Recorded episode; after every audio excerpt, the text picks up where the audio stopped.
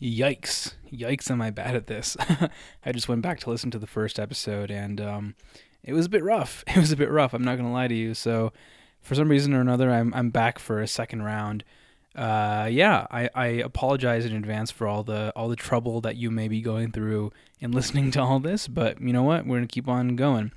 Uh, more than anything, if if you're listening or even if no one's listening, this is kind of a nice exercise in figuring out how I can get better at presenting myself, you know, minimizing the ums and ahs and the weird mouthy noises and all of that.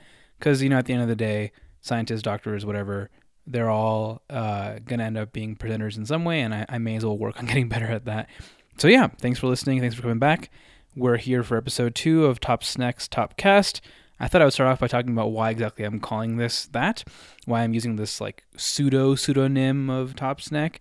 Um, my name, my real name is Vale. I'm not, I'm not ashamed to talk about, about my real name. I'm more just worried that if one day I am a real doctor or a real whatever, some kind of professional, and clients, namely patients, uh, Google my name, I don't want uh, random stuff I put on YouTube or SoundCloud or whatever to come up as like a first result and uh, you know those kinds of things don't really instill confidence. I don't plan on making dick jokes or anything like that, but you know I, am sure sooner or later I'll, I'll say something really crass, unintentionally maybe, and uh, I don't want that coming back to bite me too much. So there we go. Uh, why Topsnack? It's it's uh, for a couple of reasons. It, it, it's this name that uh, was given to me somewhat uh, you know somewhat nicely by some college roommates of mine and I think the origin goes back to this old meme, um, which maybe I'll talk about later. But it's a meme about, or it's a meme based on a Facebook post posted by an Indian woman on Facebook. Um, and so that's kind of where this top snack thing kind of got started. Is uh, that way? Uh, for context, my my last name is Dopker, and so they, th- that name has a top in it and so top top snack it kind of you know went from there. Anyways so top snack that's what i'm using that pseudonym for. I don't plan on hiding my real name or anything. And just I, I just don't want the the real name to map onto some of this weird stuff i'm putting online you know? If i ever put it online well no who knows? Um yeah. Other things. So i'm you know a few weeks into studying for this exam now this this big board exam that i'm studying for for med school uh, you can listen to the first episode of this podcast to learn more about what that L is about.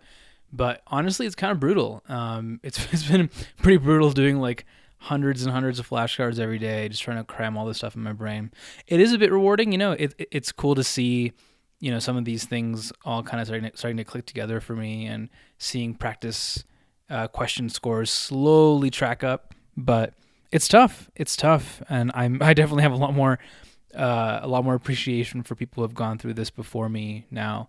Um, so yeah, props to, to, anyone out there who's already taken step one, who's already maybe even already a doctor, because um, this is this is hard stuff, you guys. This is hard stuff to to get down and get right. So, and and for those of you that don't know me that well, uh, after this exam, I'll be going back to campus and starting a PhD in biophysics, which I'm really excited about uh, I, I've loved doing research for a long time, and I really cannot wait to have like a dedicated block of a few years to work on some basic scientific problems. I, I really just cannot wait. It's going to be so much fun. And it's just like the one thing, the one light at the end of the tunnel that's really keeping me going in terms of this uh, board exam preparation is being able to go back to that once once I'm done. So, whew, I cannot wait. All right, what's next on this uh, on this list right here? Fitness. So I guess I wrote this down because I'm about to go to the gym. But one of the things I've been trying to do since I've been back home working on nothing else but studying for this exam is trying to go to the gym every day, trying to get back into that groove, you know. And uh, you know, fitness. Everyone loves it. Everyone hates it. It's that thing you got to do that no one really wants to put the work into, myself included. But you know, I the the the times in my life when I've been the the happiest and the most centered and the most emotionally stable has always been times when I'm you know, in in the gym, you know, rather frequently doing weightlifting, doing a lot of cardio, doing a lot of running.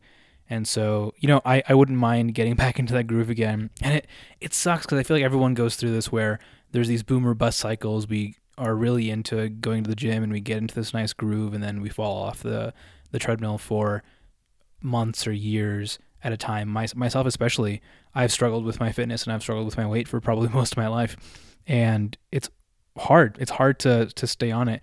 I think part of it for me has always been that I always have this picture of myself in the future, the the quote unquote hypothetical Vade in the future where everything's peachy keen. I'm in good shape. I am at a good weight, and I'm really strong in terms of weightlifting, and I'm able to you know pump out uh, a few six minute miles and stuff. And when there, you know, there have been times in my life when I've been able to do subsets of those things. I've always just assumed that at some point in the future, it would all kind of magically come together and happen for me without much effort. But I'm kind of at an age where I thought I would already be there, and I'm not.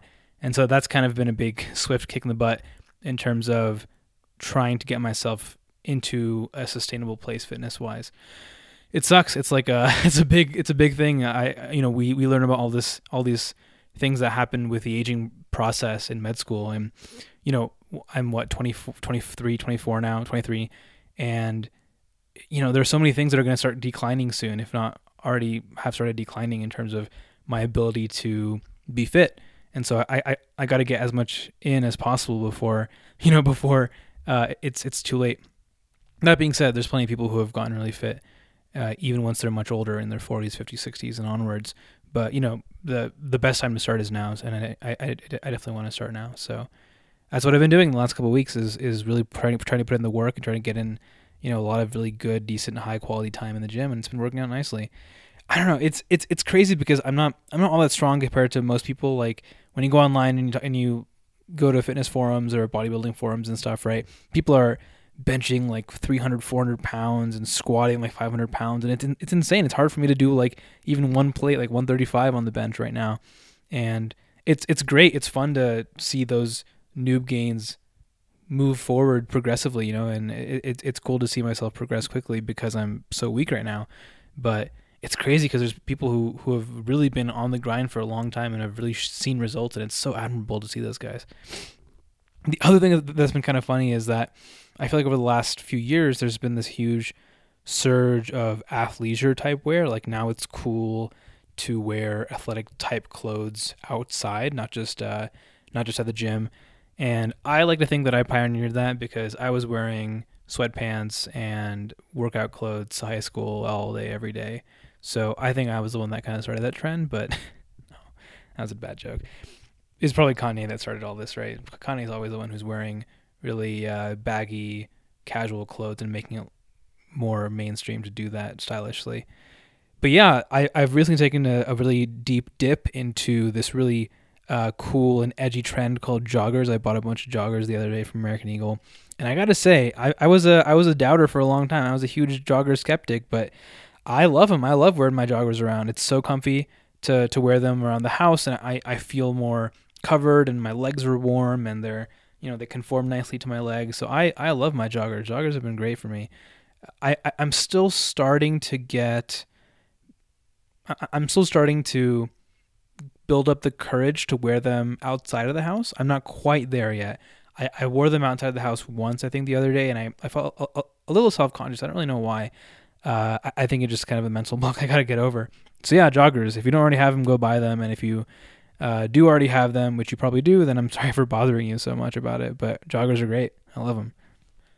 Speaking of joggers uh, and, and, and, and fashion, I don't know if you guys heard, but Kate Spade sadly passed away recently. It was reported that she um, allegedly took her own life, and it's so it's so sad to think about that because from what, from what I understand, my limited understanding of, of the fashion world, she was really held in high regard, and um, she she was she made a lot of money, and she really left her impact on the world of uh, on the world of fashion.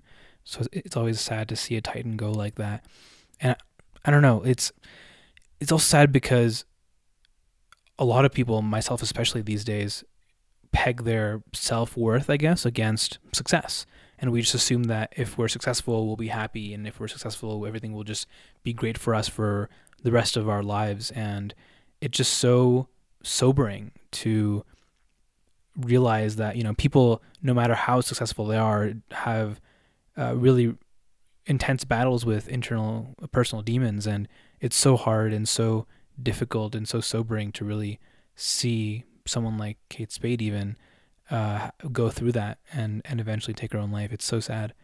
Um, similarly, another I guess less publicized um, uh, event like this was actually something that I read on the the medical school subreddit. Um, there's a great medical school subreddit that I've been following a lot recently. There's a, a, essentially a, a user who posted, I think it was like a week or two ago. I remember seeing the post uh, and even up, up, some of the good replies where basically it was someone who had come down with a, a, a severe illness while in medical school and the mental repercussions of that illness plus the stresses of medical school made him really worry for his own safety in terms of his ability to take care of himself. And there was a lot of great responses, I think, in the in in the post um, by people who were really you know worried for this for this individual. And sadly, today, I believe, or maybe last night, the brother of that individual posted saying that that that student had taken his own life. And it just it's so sad because we hear about these events, these these instances of uh, mental health uh, problems and and suicide in the medical community. It's something that I've been touched by personally. It's something that I, I have spoken for on a, on a few choice occasions. Uh, but it's just so sad to see that happen. Uh, you know, more uh, closely to, to me, I guess. I, I didn't know this person. I didn't really know anything about them, but it just feels so much more real because I, it's like this username that I saw that was alive and posting uh, just a week or two ago, and now suddenly that that post or that com that username won't be active anymore because the person that was behind it is no longer with us. So that's so sad to see, you know. But I don't know. It's it's hard because I wish there was something more I can do, and I know that I probably could, but I, I feel so guilty because I have not done a whole lot about it. I've done a small amount of you know both private and, and public advocacy for uh, mental health resources for medical students at my own institution, but it's it's hard to make you know large uh, large changes for all of medicine, both in the U.S. and around the world. Um, just sitting from where I'm sitting right now, you know, and I don't know. It's definitely a personal goal of mine to one day, if I ever end up in a, in a position of power, to make that a, a, huge priority, even if it is to the detriment of the economics of medicine. Um, to b- take better care of medical students, uh, medical trainees, and medical faculty. Um, but for now, all I can do is talk about it and offer my condolences. Anyways, I thought maybe I would end with uh, some some more lighthearted news or some better news, and that was this interesting new uh, paper that came out in Nature Medicine today. That was or a few days ago actually. That was covered really widely in the press, and uh, I thought I'd talk about it a little bit. And actually, maybe maybe one of these days I'll start talking or I'll read more, these papers more deeply and talk about the intricacies of them far like beyond what is actually reported in the news. But it's this paper that was entitled Immune Recognition of Somatic Mutations Leading to Complete Durable Regression in Metastatic Breast Cancer. And so the the way that this uh, uh, study was kind of uh, reported on in the, in the media was that, oh, a woman was treated and quote unquote cured of her breast cancer without chemo. Uh, and you know, totally true. And uh, I, th- I thought this was really uh, an, an incredibly remarkable paper where basically what they did was they took the, the woman, the patient who uh, had a, what we call an HR positive, a hormone receptor positive uh, breast cancer. And um, they uh, basically took the breast cancer, found uh, a, a few of the proteins that were mutated in that cancer. I think in this case it was four proteins that were mutated in this cancer. And they created uh, uh, immune cells from the patient that targeted those mutated proteins. And when you give those cells, those immune cells that are engineered against those mutated proteins, back to the patient, uh, in combination with a checkpoint inhibitor, which is basically a uh, a signal that inhibits the uh, "don't eat me" signal that cancers put out, it essentially uh, got this incredible result where this patient basically had a full regression of her breast cancer, which was metastatic and everything, uh, for more than 22 months now. And it's really just so remarkable that, that this kind of treatment is possible now that we have the technology to isolate the specific protein uh, mutations in a patient's cancer, to engineer cells against those mutations, and then to combine that with other existing immune based therapies to really knock out a, a, a really otherwise devastating disease. The the one thing that I think people should talk more about, and I, I'm sure these talks are happening behind the scenes, is the cost. So all these treatments are incredibly promising, but any kind of cell based therapy where you have to isolate cells and engineer cells and then reintroduce cells into the patient, they're crazy expensive because you can't do them on a mass produced scale.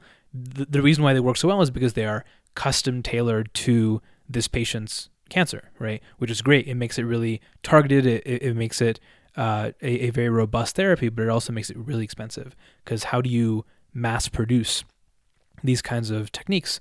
It's very difficult. And even if you do, it, it, there's a lot of moving parts. It isn't a simple pill that you can swallow that you can give someone, right? It isn't a, a, a, a, simple chemical you can give someone, even if that chemical costs a few hundred dollars.